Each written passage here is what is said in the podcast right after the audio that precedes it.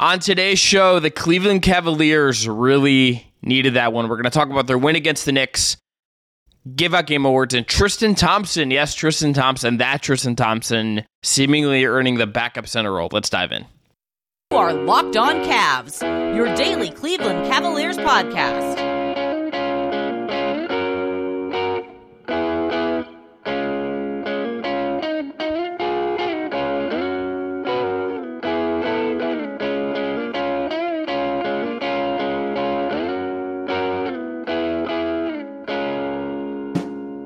Today's episode is brought to you by our friends at FanDuel. Make every moment more. Right now, new customers get $150 in bonus bets with any winning $5 moneyline bet. That's 150 bucks if your team wins. Visit fanduel.com slash locked on to get started. I'm Chris Manning. That is Evan Dammarell. We are the Locked on Cavs podcast. And thanks again to Jake Stephens as always, for his work on production. The Cavs win, beating the Knicks on the second night of a back to back on Wednesday. They win 95 to 89. Still no Jarrett Allen, still no Darius Garland. Donovan Mitchell only had five points in the second half, but they got it done. It wasn't ugly. Well, it wasn't the prettiest, but uh, the, this Cavs team needed a win to get their second on the season. Evan, what is your big takeaway from Cavs Knicks? I mean, comparatively to when Cleveland hosted this back-to-back mini series, like Evan Mobley had a pretty good bounce back game. Um, he wasn't like super super impactful scoring wise. I think if you just look at that from a pure counting stats metric, you're like, ah, not that impactful. But like he had points, rebounds, blocks, assists, steals. Like didn't get into foul trouble in this one, and as he noted, like Donovan Mitchell struggled in the second half of this game, and Evan Mobley kind of stepped up and really handled the responsibility and responded well to the physicality the Knicks were throwing at him. Like I will highlight a play of the night later on in the game, but or later on this episode rather, but I think Mobley responded well. Like obviously not the makings of your second best or best player overall, but like in the grand scheme of what he gave the Cavs when they played the Knicks in Cleveland, um, 24 hours to when we were ago from when we were recording this compared to now, like a, a much better game for him. I, I think the big thing for me is frankly just that they, they got to win in pretty uninspiring circumstances, right? Ugly game. The the Boston Celtics the Boston Celtics scored 155 points in regulation. The Cavs and Knicks were like in the 70s until this game became a free throw thing late. Mitchell looked gassed in the second half. Mitchell looked like he had absolutely nothing left. Nothing left. The, the the free throw thing was so funny because I was um Bally Sports had some issues after this game or during this game. We're gonna talk and we are gonna talk about that in segment three because I want to like pick your brain on what this experience was like for you because I had no issues, but I went on Twitter for, and everyone did. Yeah, and I texted you about it as like a joke, and then you couldn't relate. But um, Mm-mm. I was watching the MSG stream and like Clyde and um, just like was just like yeah, you know, Walt, Walt Clyde, yeah, like Breen, they're just like Breen, why yeah. why why why do the Cavs keep fouling at the end of this game? Like it, it's over, guys. Like let, us just wrap this one up. But like yeah, the the free throw thing just makes me laugh just because it was a low scoring affair. Um, Mike Breen noted like this is like the first time I don't want to say all season. I wasn't like closely, closely listening. I was taking notes at the end of the game, but this was like the first time in a while. Like this is just a very low scoring affair between two NBA teams. Like it was a game reminiscent of like the early 2000s at times, just like a lot of ugly basketball, a lot of defense grind out, and the, the Cavs found a way to win. Um, they're, excuse me now, 2 0 in New York. So, hey, hats off to them you look at some, like this won't be my stat on it, but you look at like the offensive ratings for both teams. Cavs were 101.1, the Knicks were 94.7. Like there there was nothing pretty about this game. The Knicks took a ton of mid-range shots. The Cavs ended up taking a bunch more threes. The Cavs were better at the rim, which is a big difference in this game comparatively to the Knicks on pretty similar volume. Credit Devin Mobley, I think, for that more than than anyone else. But I mean, I, I think ultimately, whatever the muck was, whatever the the issue was here, I think mm-hmm. they just really needed this. I, I think this didn't feel like a stretch where you were going to maybe freak out about the Cavs. At least I'm not there. I wouldn't have gotten there with this. not in the way mm-hmm. I might with like Memphis by comparison, a team that looks kind of lost to some degree. I don't feel like the Cavs, due to the injuries, have felt lost. But if you lose this game and you've won one night of first five, and you have a West Coast road trip coming up, and you have the Warriors who look awesome on Sunday, like it is a hard place for you to be to start the season when you have these high expectations. I think just getting this win against this team on an imperfect night, I think they just need they needed the feeling of this. However it came, whatever the takeaways are, I think that's going to be the most important thing that they just needed to get a win by any means necessary. I mean, yeah, the the, the vibes were not as uh, immaculate as Darius Garland may hope it would be. Um, like I, I give credit where credit's due to the Cavs for remaining like level headed and focused, not maybe like imploding when things weren't going their way. And like they were not playing good basketball. They didn't play great basketball tonight either, but they did just enough to win this game. And as you and I were walking to the media room prior to uh, post game availability when Cleveland hosted in New York, we are like, oh, there's a reality where the Cavs are staring down the barrel of one and six hosting the Warriors on Sunday night when next time they're home because they will have Thursday night or Thursday off for rest because they played a back to back. Then they head straight to Indianapolis play the Pacers and that team they didn't perform well against, and who know who is or isn't available. But either way, like this, like you said, this is a win that the Cavs kind of need just to kind of maybe reset the palette, reset the morale, um, just for the 82 game grind and like the, the Cavs are saying all the right things, saying like, hey, we realize like it's an 82 game grind. There's gonna be moments where like we lose four or five in a row, maybe we win like seven, eight in a row after that.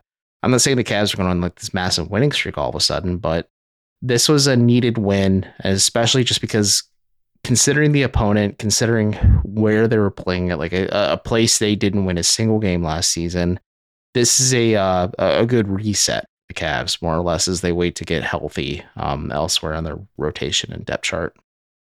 You cannot tell me that this win against the Knicks did not mean a little something extra because of who it's against. I know Caris LeVert played this down; other guys have not.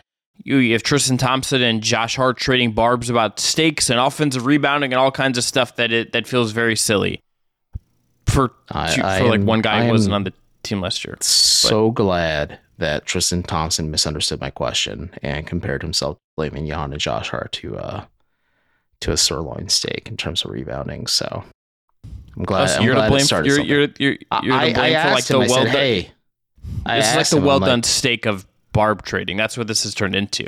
Oh, it really has. I've been quietly monitoring it, but I asked Tristan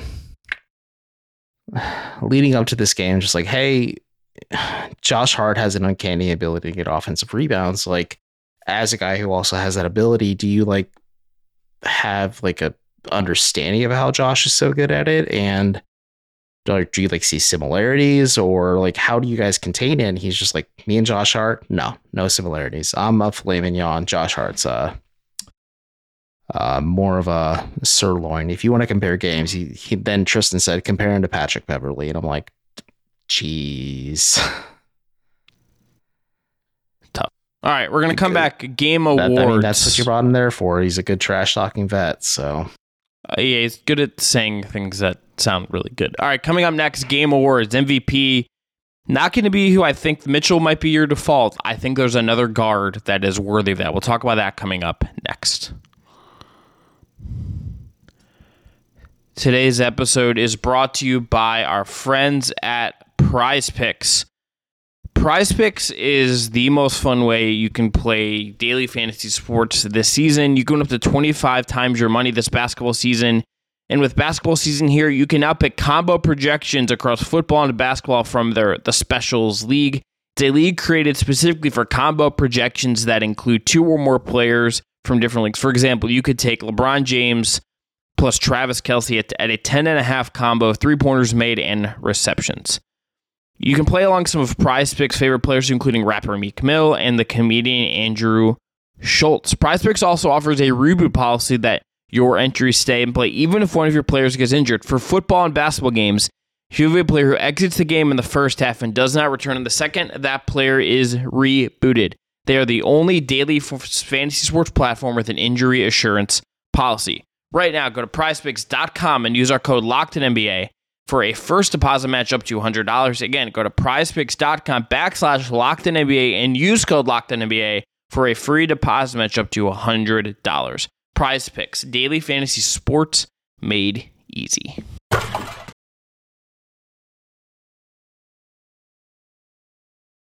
Game Awards, Evan. I'm going pretty easy here. Caris LeVert for MVP.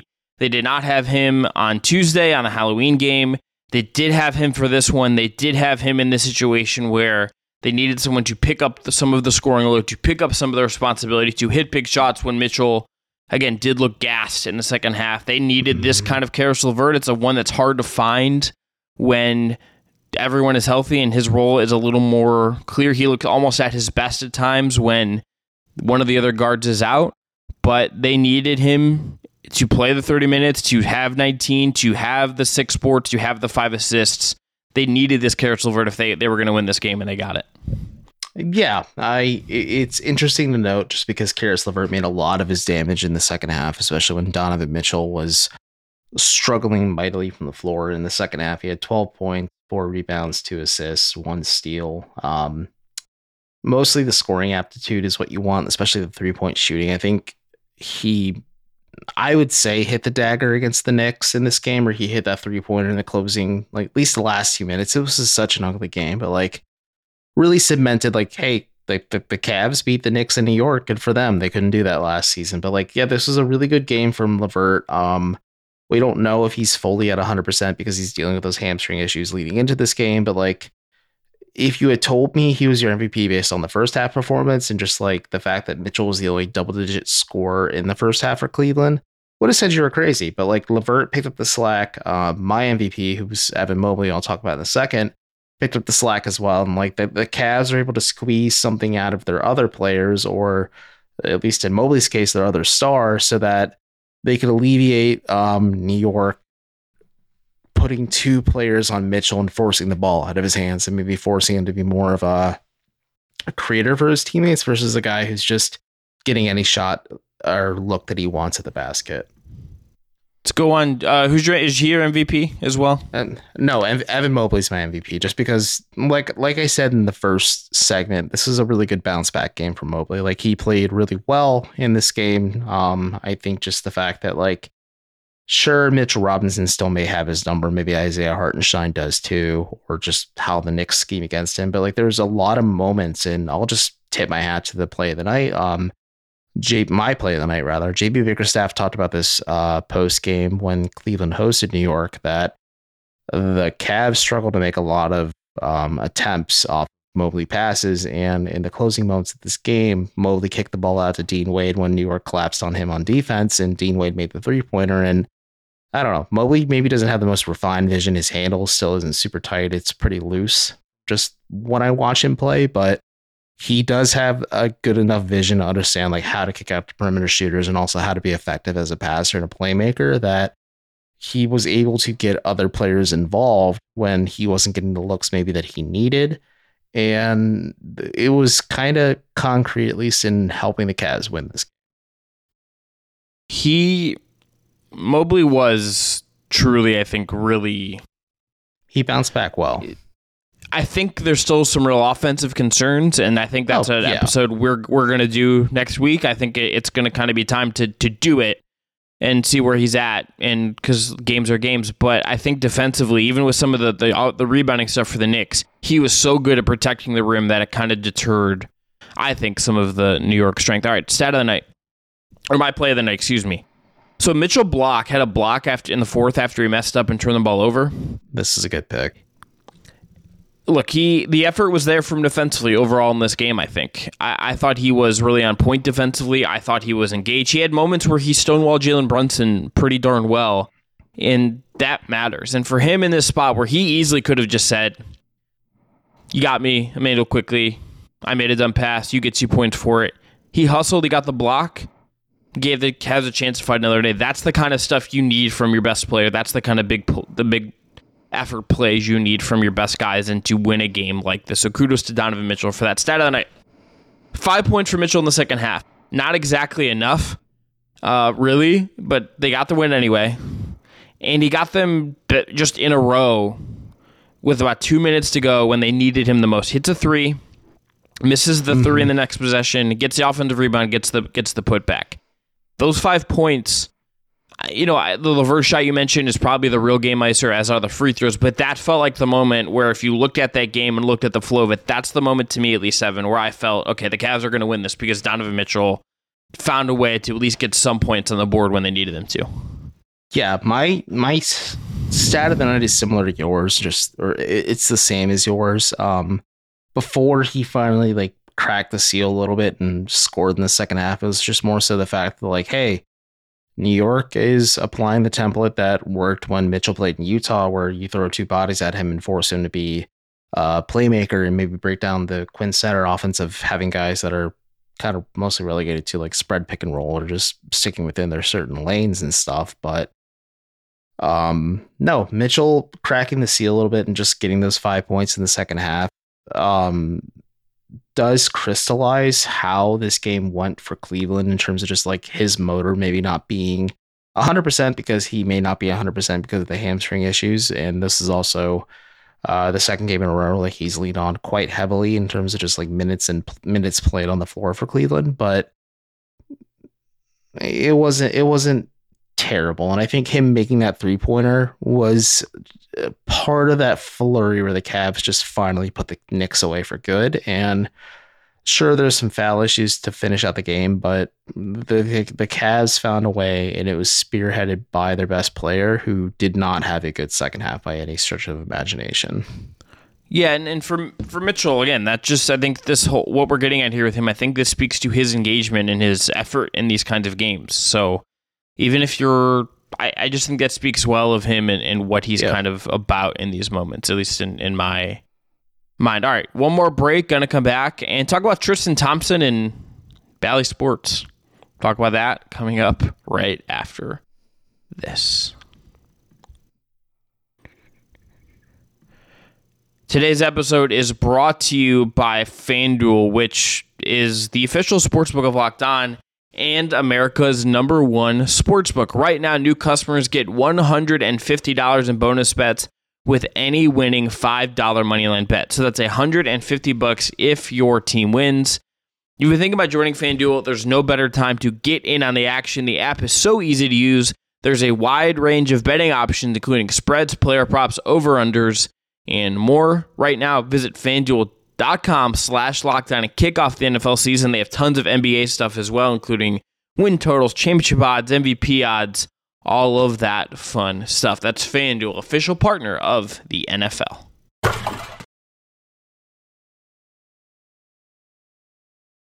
So Tristan Thompson's the Cavs backup center now, huh? Where where that's yeah. where we're at? Uh, that's that's that is where we are at. Um, I had leaned to you during um, Cavs Knicks Part One when it was in Cleveland. Obviously, we're recording from home in this one, but we like, recorded hey, home yesterday. But like we were at the game yesterday, to be specific. I'm saying like obviously in the sense that we're recording after Game Two of this series, and we're not like in a hotel in New York or yeah, enjoying oh, yes, yes, uh, enjoying ourselves in New York slice or enjoying something walkie style or whatever. But um, yeah, it was noticeable in the fact that like Damian Jones wasn't the first big man off the bench for the Cavs. It was Tristan Thompson who has played pretty well in this matchup. I think when we talked about the Thompson signing, like it makes sense to maybe like have him as that extra guy who has a nose for offensive rebounds or at least can infer the knowledge of how to grab like second chance opportunities like he has a knack for. But um oh go zips. Um but yeah, it's just interesting because Damian Jones, like when we're talking about best case, worst case scenarios, um, I kind of said like his worst case scenario is like in his multiple stops in the NBA, whether it's Golden State, the Lakers, or the Jazz, or now the Cavs, like he's never really had like a clear thing he's good at to get like consistent minutes in a rotation as a backup big man. Whereas Tristan Thompson, like is definitely past the twilight of his career, but like knows what he's good at, and that's rebounding, providing you like defense and hustle plays, and also like if you're running like a pick and roll with him or something like that, like he probably gives you a better look at the basket than Damian Jones does right now, which says a lot about Damian Jones and also maybe a lot about Tristan Thompson too. So I, I just think you don't really mess up a good thing. You stick with him as your backup center, and if it doesn't work, you can always just go back to Jones, or maybe like you give Isaiah Mobley some burn instead.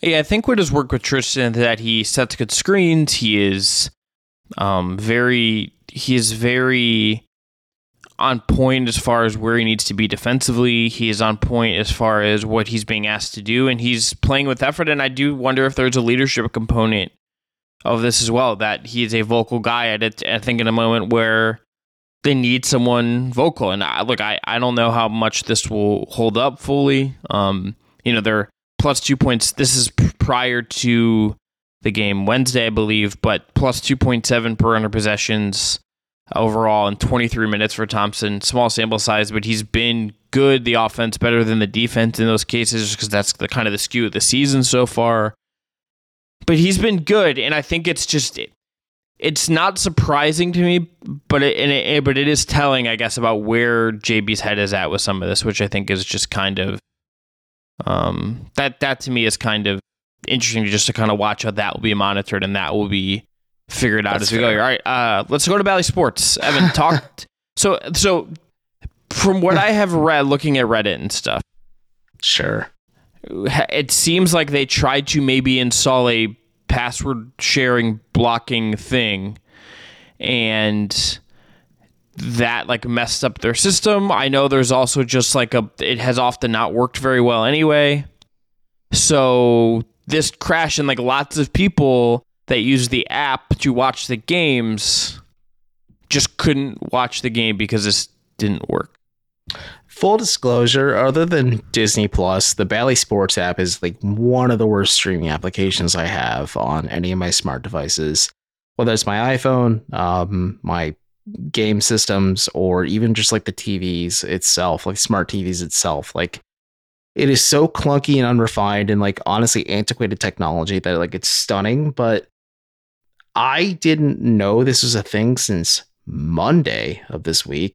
Um, like Grizzly fans are complaining about it. Uh, Pistons fans, like several Pistol Pistons writers I follow or Pistons fans I know, canceled their like subscription to Bally Sports Plus just because it wasn't working. But truly incredible for a company that has the license to so many major sports markets, and that's not just the NBA; it's the MLB, the NHL, uh, subsidiaries in between, like whether it's like college stuff and things like that. But like how bad the application is, and just like how bewildering, bewilderingly unrefined it is, and like the the poor person running the social media accounts is just like getting all the heat from people who are just beyond frustrated, understandably so, because a lot of people don't pay for cable anymore. They pay to cut the cable and maybe they buy Bally Sports Plus because they love their team so much, but to me, moments like this where I haven't checked, like I can check right now as we're recording at 11 p.m. on Wednesday evening if they're back up online. But I, I'll just say it. I pirated a stream from MSG and I learned that there is a Knicks fan who um named their daughter Nick or something like that. But still, um, they're back online as of an hour ago, but we'll see how it goes. But like, genuinely frustrating. Chris didn't have to deal with this because he's a FUBO member. Um, but mm-hmm. I empathize with the individuals who want to watch the Cavs on a nightly basis, who maybe can't afford to go to games on a nightly basis, or maybe go as often as they'd like to. And all they can afford right now is maybe a basic bare bones like package to watch the Cavs. And sure, there's thrones of like the Monsters, the Blue Jackets, the Guardians as well, to maybe sweeten the pot. But it is so frustrating for a streaming provider that is in its it, it has been in, it, in its death rolls for a while now. Like it's been gasping for air. I'm surprised Bally Sports is still here, honestly. But to me, my biggest indication of this is is like the Clippers have done it, other NBA teams have done it, many other sports teams have done it. The Lakers, I think, are doing it right now with despite their like deal with Comcast and Sportsnet out there in Los Angeles. But uh, there's a clear demand to watch these teams, and teams are multi-billion dollar organizations at this point. They should just offer streaming services within like their applications or platforms that give the fans what they need in terms of game by game broadcasts, which feature, feature Austin Carr and John Michael and Serena Winters working the sideline because they are employees of the team on top of being employees of Bally. And they just navigate that lane. Like it's just frustrating because like you shouldn't have to jump through hoops just to watch your favorite sports team because you can't afford to go to every single game or you want to tune into them and you're paying like the 15 bucks a month to begin with those rates just keep going up and up and up and up, and you're not getting a proper return on your investment. There's my rant on streaming and why uh, streaming was the counterpoint to piracy to begin with. Uh, it put away with it, and now piracy is more than on the rise once again because streaming sucks across most applications. So a lot. Uh, you just said a lot of things. So I there's just so I, I vented. What, I vented because yeah. I I watched the first half of this Cavs game via uh, a service the Cavs provide to media members in terms of like real time stat tracking. So like it's super helpful, but I wasn't getting a full scope of what was happening, and it was really frustrating for me because I'm like, okay, ballet's up eventually, and I'm like, nah, it's not. But the the floor is yours as I cool myself off. Yeah, take take a take a go take play a go play go play in FanDuel for a minute and chill out.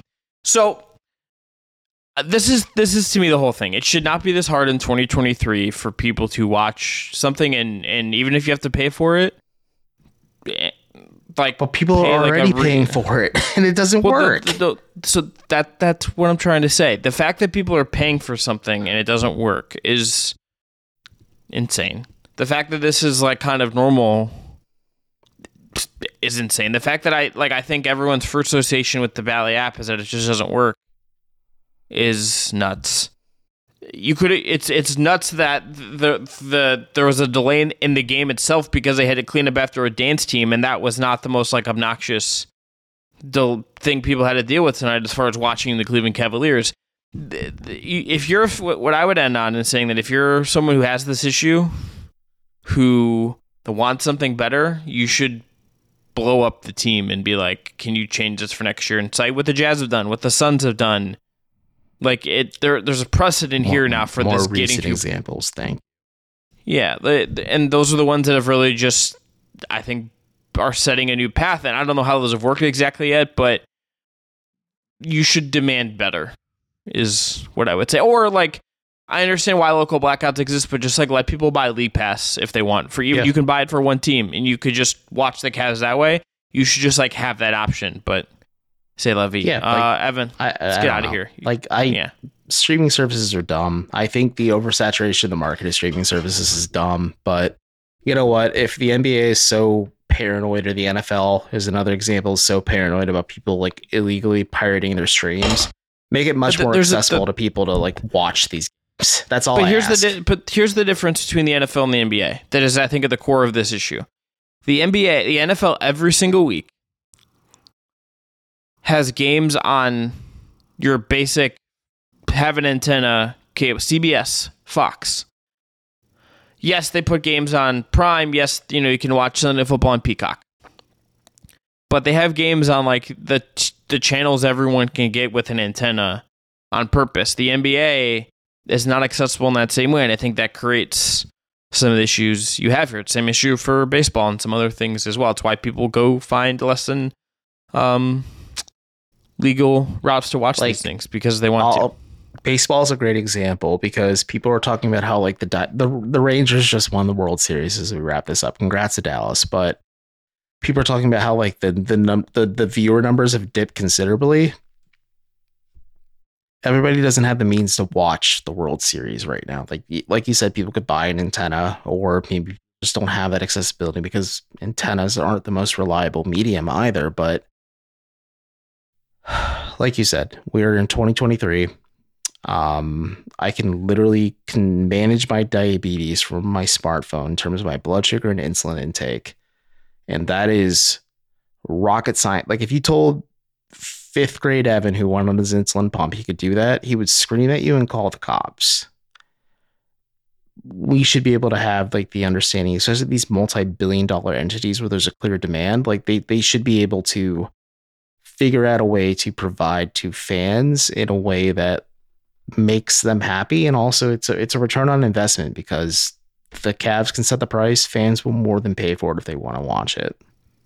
Send there. I'm Chris Manning. That's Evan Dammarell. Thanks again to Jake Stephens. As always, I'll be back on Friday doing a crossover with Tony East, talking about the in-season tournament, the Pacers' abomination of a court, and we'll look ahead to that Friday matchup. Talk to you then. Have a great Thursday.